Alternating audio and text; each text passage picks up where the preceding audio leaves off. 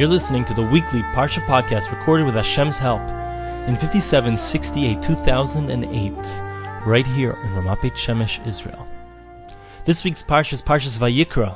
We begin now a brand new book in the Torah, very exciting new book if I had to describe exactly the idea behind this book, so the first book of the Torah is Bereshis. We spoke about in Bereshis the foundation, the the avos, the fathers, the forefathers of Klal Yisrael, the beginnings, the seeds of Klal Yisrael, of the people of Israel. Shemos was the beginning of the nationhood of the people of Israel. It was the foundations for the Shechina, the divine presence to rest upon the people of Israel. And finally we come to Vayikra.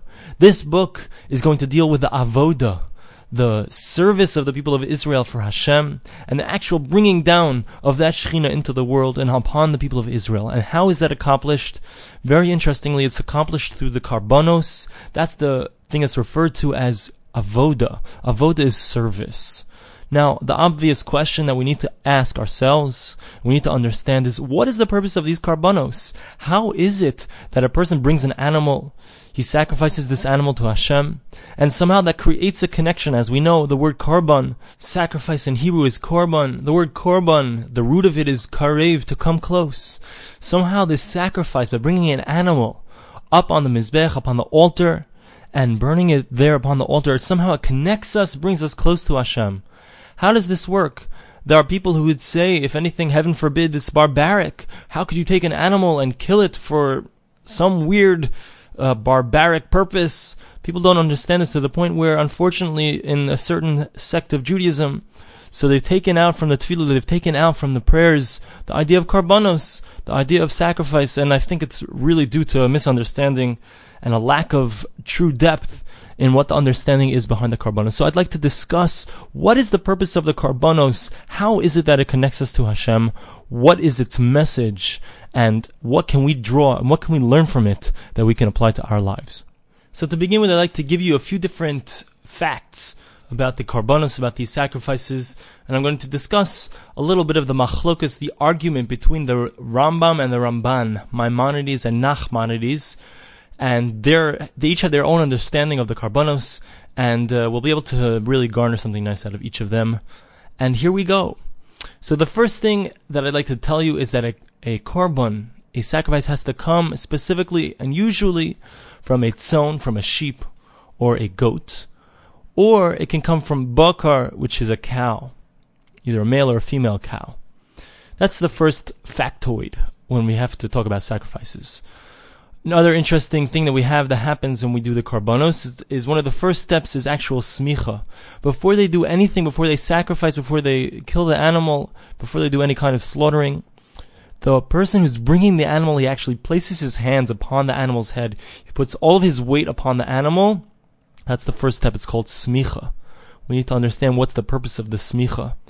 Another thing that we find in when it comes to korban chatas which is a sin offering. So a person will take, as he's doing that smicha, as he's doing that, he's leaning all of his weight upon the animal, he does vidui. He confesses the sins that he's done that have led him to bring this korban. That's another important thing we need to understand. Why does that happen? What is the connection between sin and a korban and a sacrifice? Another thing that we find is many of the different body parts of the animal are burned upon the altar. Some parts are eaten. Some parts of it are given as a matana, as a present to the Kohen, to the priest. All of these different things have different representations. We need to understand what each of these things represent, what each of these things teach us. Let's begin now with the Rambam. The Rambam is quoted by Ramban, Maimonides is quoted by Nachmanides, and the Rambam says like this. He says that one of the reasons that we bring these different things, these sheeps and goats and cows, is because in Mitzrayim, in Egypt, and in this, the Chaldeans and the Indians of old, so they, and even till today, the Indians, they would worship these different things. The, the Mitzrayim, the Egyptians would worship sheep, as we know, and the Chaldeans would worship demons, which looked like goats. And third of all, the Indians, the old, in, in India, so they would worship cows. In fact, to this day, you can see that there are cows walking around in India, and they don't, they're very holy animals to the Indians. They view them as gods. So the Rambam says, Maimonides says, that l'apukei, to come to exclude and to show that they're wrong, that these are not gods, we sacrifice these animals to Hashem. Something similar to what we did, as we mentioned in, in Mitzrayim, in Egypt, similar thing that we do as well in the Beis Hamikdash or in the in the Mishkan. It was to show that these are not gods, rather we dedicate them to Hashem. Now the Ramban poses numerous issues with this Rambam.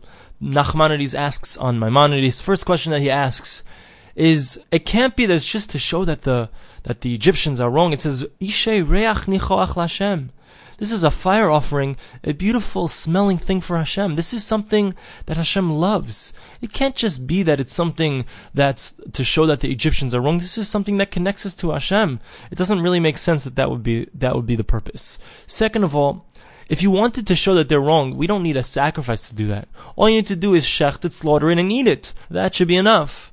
A third thing is that we find even before the Egyptians, before the Chaldeans, before the Indians, we know that Noach, when he came out of his teva, when Noah came out of the, the ark, so right, the first thing that he does is he brings these korbanos, he brings these sacrifices to Hashem. Another place we find that even before that, even before there was any avodah zarah in the world, before there was any idolatry, Hevel, the son of Adam, the first man, he brings a korban to Hashem, he brings a sacrifice to Hashem of an animal. And lastly, he asks that the word karbanos, the idea of a korban is to connect us to Hashem, as we mentioned so many times, and it can't be that it's just it's just something that's coming to exclude what the Egyptians do or the Chaldeans do. So the Ramban tells us something beautiful. He tells us something very deep and something very important.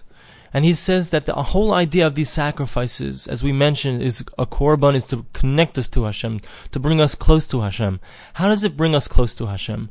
So he focuses first on the idea of a korban chatas, a sacrifice which is brought for a sin. And he says the first step in this sacrifice, as we mentioned, is smicha. One places his hands upon the head of this animal, and he pl- places all of his weight on the animal. Now, what's the purpose of the smicha?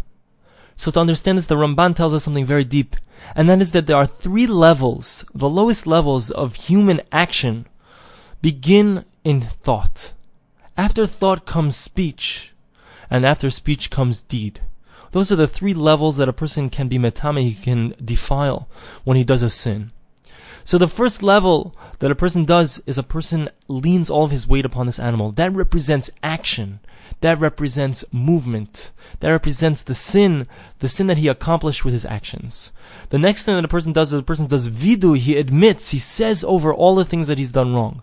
That corresponds to a person's speech, the defilement that took place on his speech.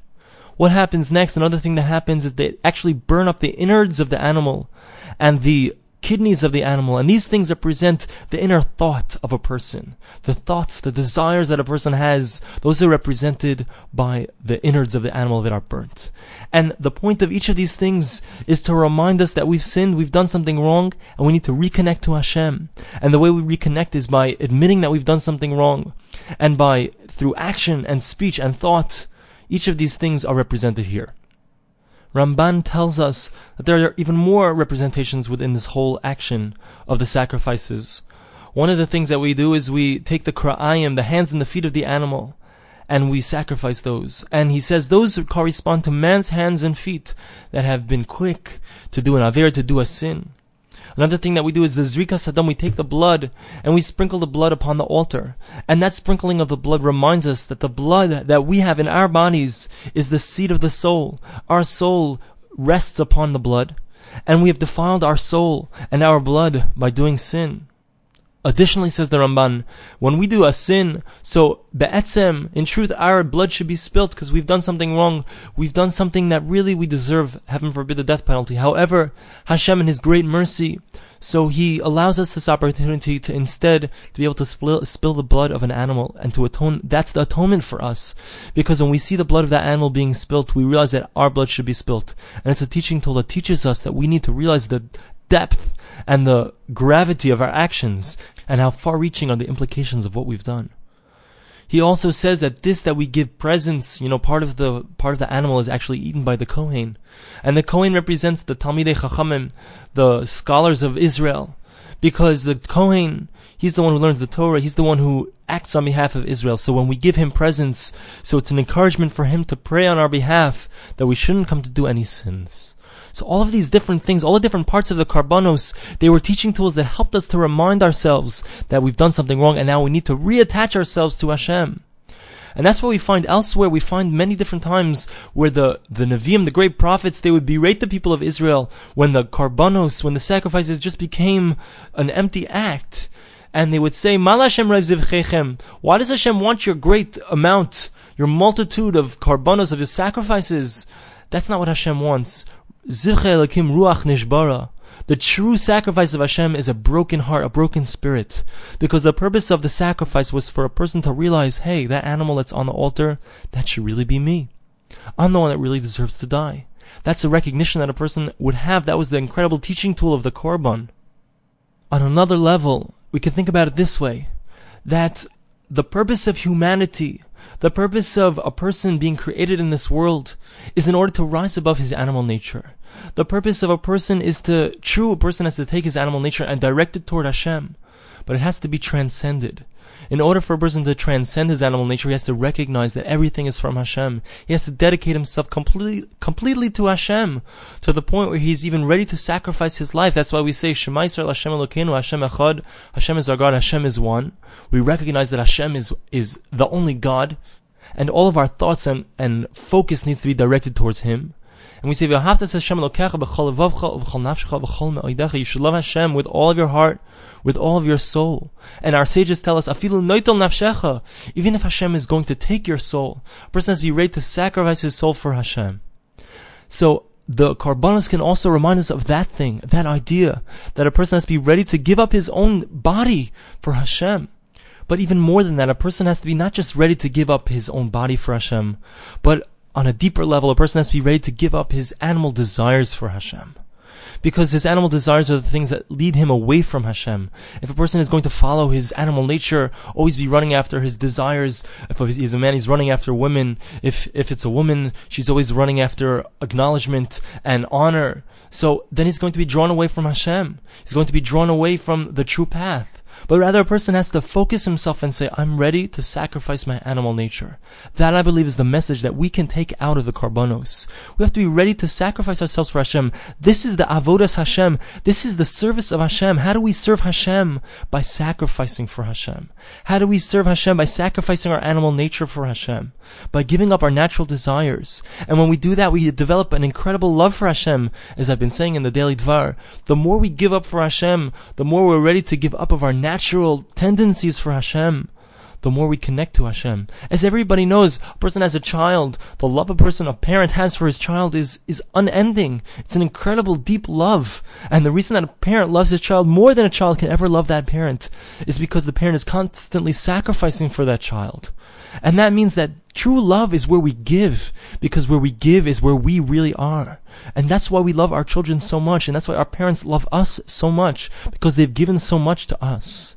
And when we are ready to give to Hashem, of course Hashem doesn't need anything.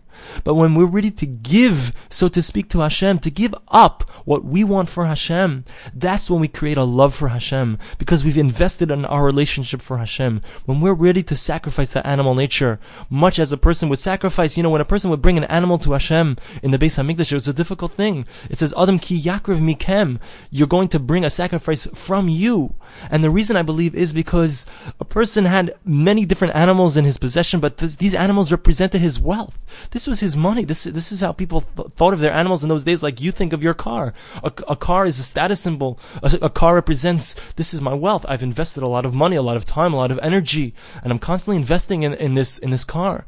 So in those days, they had animals and they were constantly investing money in these animals to feed them and to buy the animals. And there was really Adam ki yakriv mikem there was a sacrifice that was involved. They had to give of themselves. They had to give a piece of themselves for Hashem.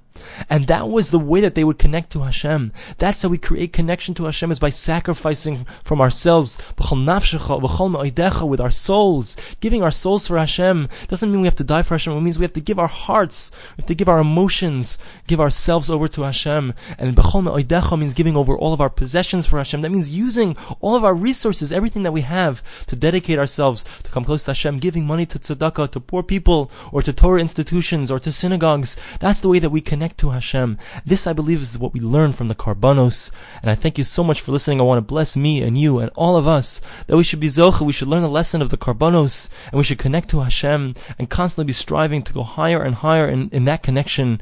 And truly, one day we'll be able to bring back the Beis Hamikdash, that holy temple where again we'll be able to bring those sacrifices. We'll be able to learn those lessons. And we'll be able to sacrifice ourselves completely in our own lives, not to give up our lives, heaven forbid, but rather to be able to sacrifice what we want now, so to speak, for what we want later.